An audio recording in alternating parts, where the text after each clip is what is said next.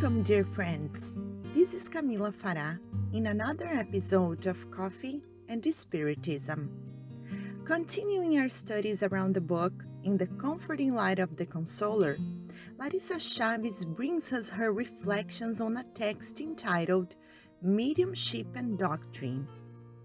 It is worth remembering that this book gathers articles published in the journal Reformador and therefore came to public on different dates. In the text we will be analyzing today, Ivone Pereira makes reference to the article we studied in our last episode entitled Misunderstanding. Once again, Ivone comes to clarify doubts and comments that came to her attention through letters on the fallibility of mediums. Some, shocked, reported the occurrence of mystification among other failures observed in the activities performed by some workers in the mediumistic field.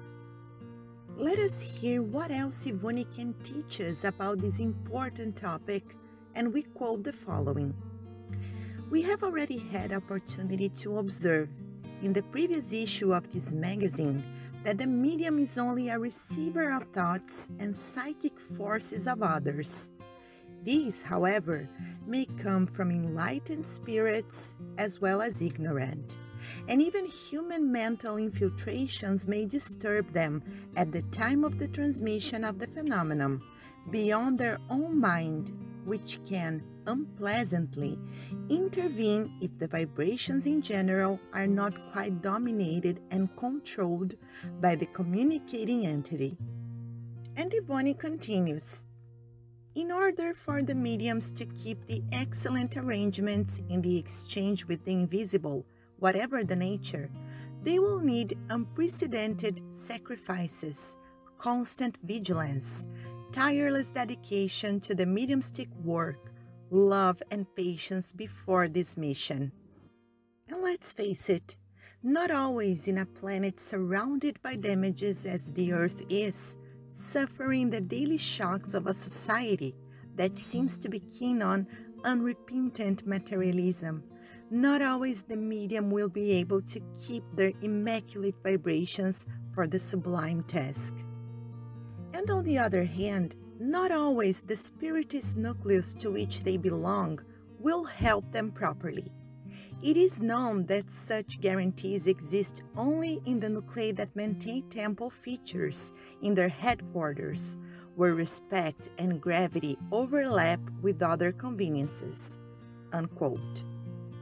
And Larissa says, after reaffirming the importance of studying to better understand the multiple variables that influence the mediumistic exchange, Ivone also warns us that Spiritism is far beyond this or that particular medium, something that the codifier himself did not tire of repeating, especially in the introduction of the Gospel according to Spiritism. And Ivone concludes mystifications, infiltrations of the subconscious, animistic interferences, etc., are also psychic phenomena worthy of being studied and not motivations for the collapse of individual belief or disrespect to the medium. And when we shall come face to face with these facts, we shall understand them and shall in no wise regard as discredited a doctrine which presents the most appreciable forms of great heavenly revelation.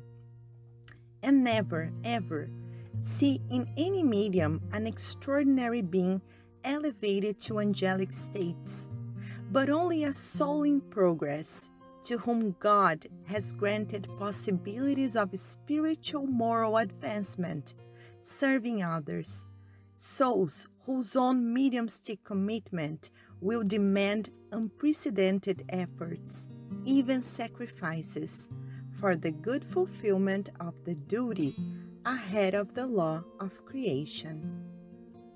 Peace and love to you all, and until the next episode of Coffee and Spiritism.